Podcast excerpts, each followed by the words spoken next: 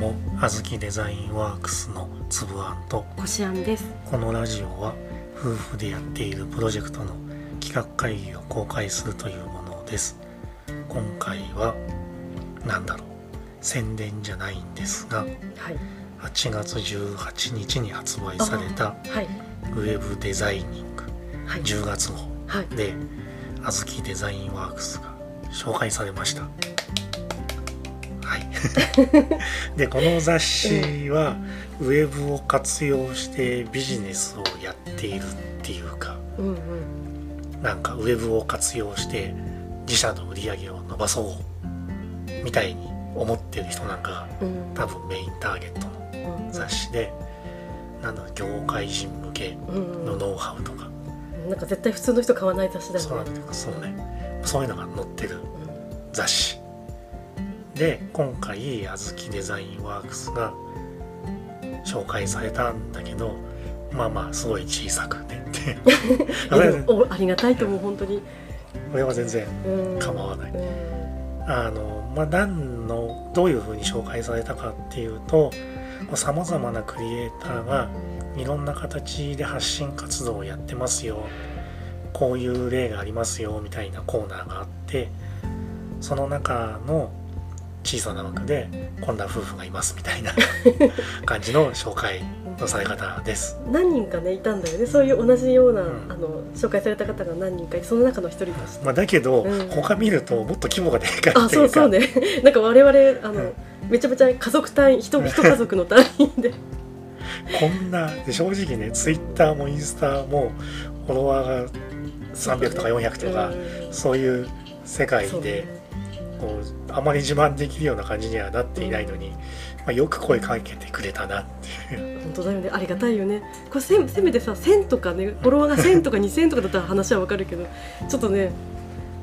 どうなんだろう。フォロワーが フォロワーさんがまあだけどわけではない、ツイッターやってインスタやってでさらにそのまとめをノートうん。で管理し管理とか、ま、うん。乗っけてたりであと音声配信っていうのをこう複合的に夫婦でやっているっていうのが多分珍しくてうん。面白がってくれたんだと思う。ね、うん。まあ何にしてもありがたいことです、うん本当に、で活動をまともに始めたのがうん、1年くらい前。2020年7月、7月です。その当時とはちょっと状況が変わってきているのでちょっと現状を整理しつつ今やっていることを改めて説明しようとます、でえっ、とツイッターではこしあんはい。妻の方です。はい。こしあんが育児絵日記というか育児漫画というかそれを主に書いていてでそれ以外に月に1回ぐらいの頻度でパン日和っていう近所、まあ、近所と近所でもないけどまあまあ近家からサクッと行けるぐらいの距離、パン日より2回ぐらいしかやってないあ3回？うん。まあ、パン屋に行ったレポートなんかを載せてますと。パン日和はまあ絵と写真で超簡単にパン屋を紹介しているものなんだけどちょっとだけママ視点を入れてるんだようんね、うん。そのお店にベビーカーは入れられるのかとか近所に子供と一緒に行けるような場所はあるのかおまけのね、うん。そのおすすめた立ち寄りスポッ正直、うんまあ、今のパン屋なんてまあどこでも大抵美味しいです、で味を伝えるっていうのは難しいしなんていうかそういうママ視点でのパン屋紹介っていうのもフォロワーの多くがママってことを考えるといいんじゃないかなって。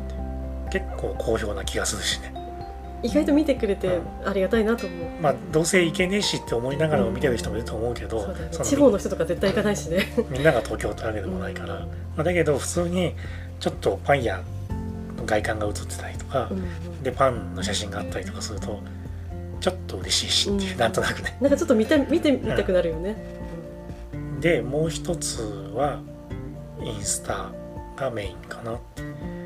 インスタではこしあんがママコーディネートイラストレーターっていう体で 主にママさんに向けたファッションの提案なんかをイラストでやっていますと。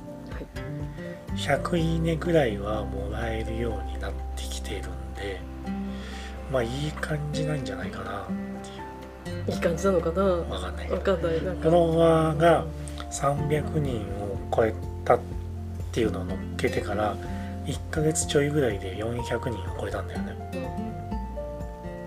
まあもちろん400っていうのはそんな自慢できるような数字じゃないんだけど それでもなんだろうそのアラフォーの普通の女の人。うん特に何の実績もない人。うんが400人にフォローされてるってそれなりにすごいことだよねって本当に？そうなの？いやそ当然昔から地道にインスタやってる人とかだったら普通の人でも1000人とかうん。全然いるけど1年足らずでさそのなかなか難しいよね。うん。あの例えばリアルの知り合いがめちゃめちゃいてフォロワーを増やすっていう人もいるんだけどそれって目の前でお願いされたらもうフォローし返すしかないじゃんってい私これやってるんです、見てください。フォローしてください。って言ったらインスタやってたらああフォローしとくわって。その興味なくても。なんか知ってる人に言うとなんか気使わせてる気がしてだなんかあんまりねいちょっと言いづらいというか何人かは言ってるけどなんかちょっと言いづらい、まあだからそのリアルの知り合いに頼んで増やしてる人っていうのもうん。実際にはいるかもしれないけどまあまあそれはそれで置いといてそのほとんどリアルの知り合いにお願いせずに基本イラストを載っけてるだけでフォロワーを増やしていくっていうのは何だろう、まあ、当然全然上を見たらいるんだけどそれにしたってなかなかの数だよねなんでそんな褒めてくれるいやだってさ 俺が通ってた高校のうん。1学年ってまあ400人ちょい450人くらい。で1回イラストを掲載したらそれぐらいの人たちに届いてる可能性があるって考えるとなんかすごくないまあ確かに。すごいことだよね。すごいことだね本当ね。だからこれをでも例えばそのリアルの知り合いにお願いしてフォローしてもらってるとなんだ全然それはそれでいいんだけどあの全然つインスタを使ってない人っていうのも当然結構な確率でいると思うんだよね。見るだけとかそういうこと？いやそうじゃなくてアカウントは作ってあるけどあもうあほとんど見見もしないしない出しもしないし何もしてませんみたいな。だけど目の前でやってるからフォローしてよって言われたらフォローぐらいはするわけだよねうん言われたら。まあそれをきっかけに見るようになるかもしれないけど、まあ、それにしたってなんだろうあんまリアルの知り合いにお願いしてもらった400人っていう数字ではないからうんちょっと意味合いが違うよね。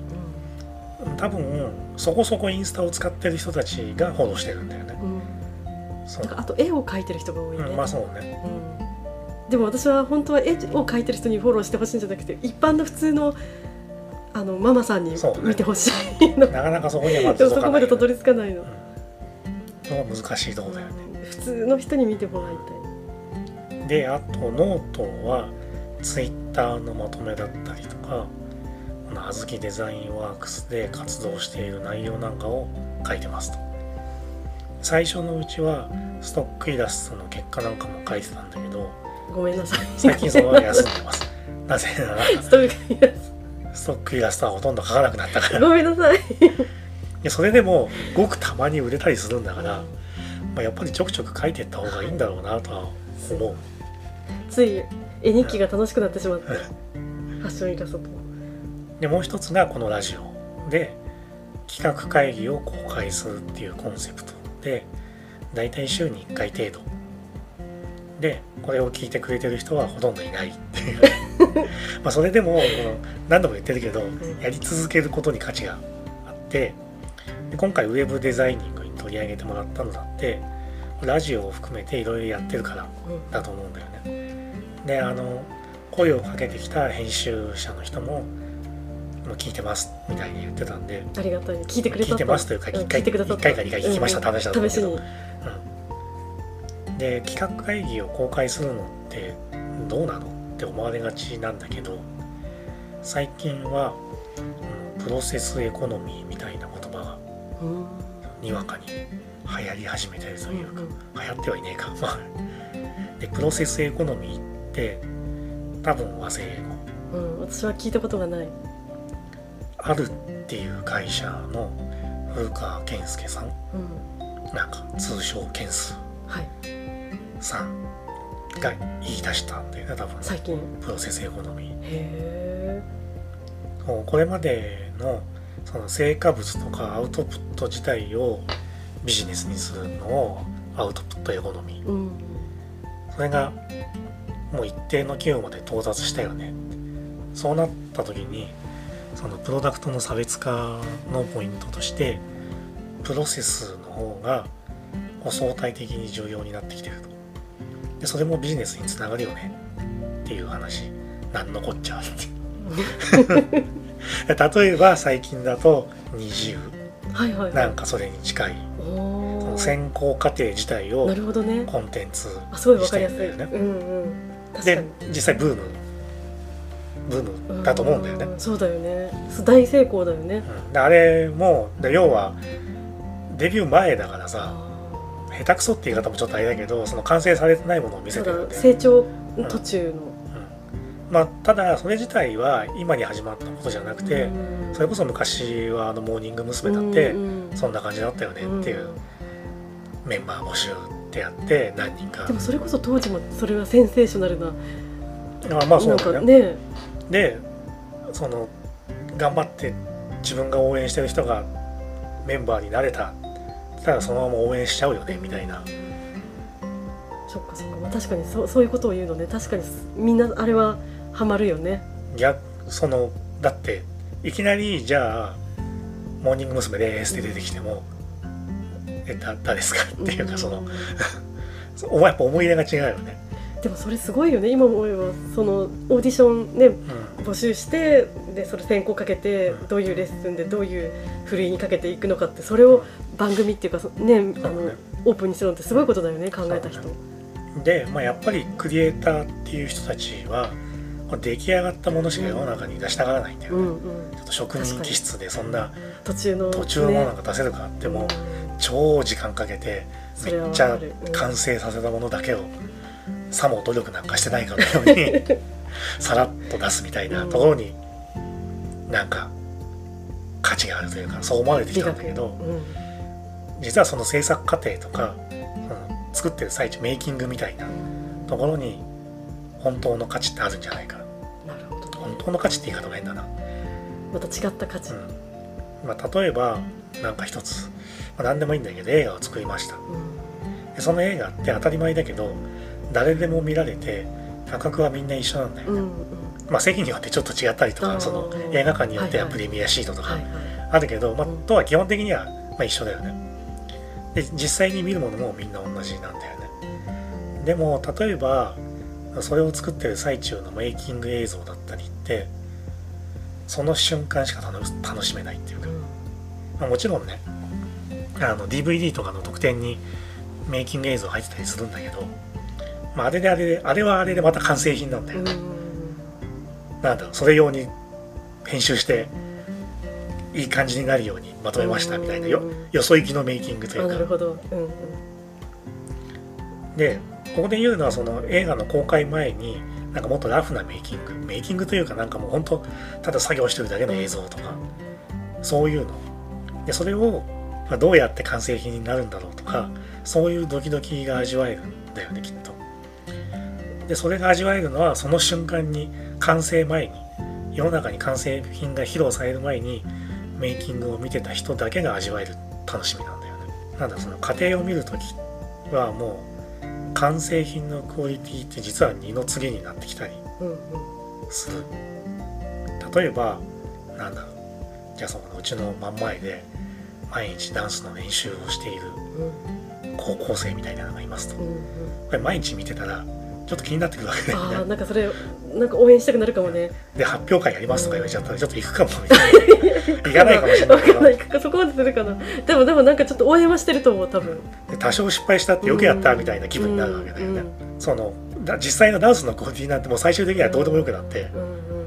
その例えばまあ見に行かないかもしれないけどじゃあ発表会がありますってなって、発表会でその子よりも全然上手い子がいたとしても、うん。その子が発表会に出てるっていう時点でなんかなんか嬉しいみたいな、うんそのクオリティはもう本当二の次なんだよね、一生懸命頑張りましたっていう過程があってそれを毎日見てました。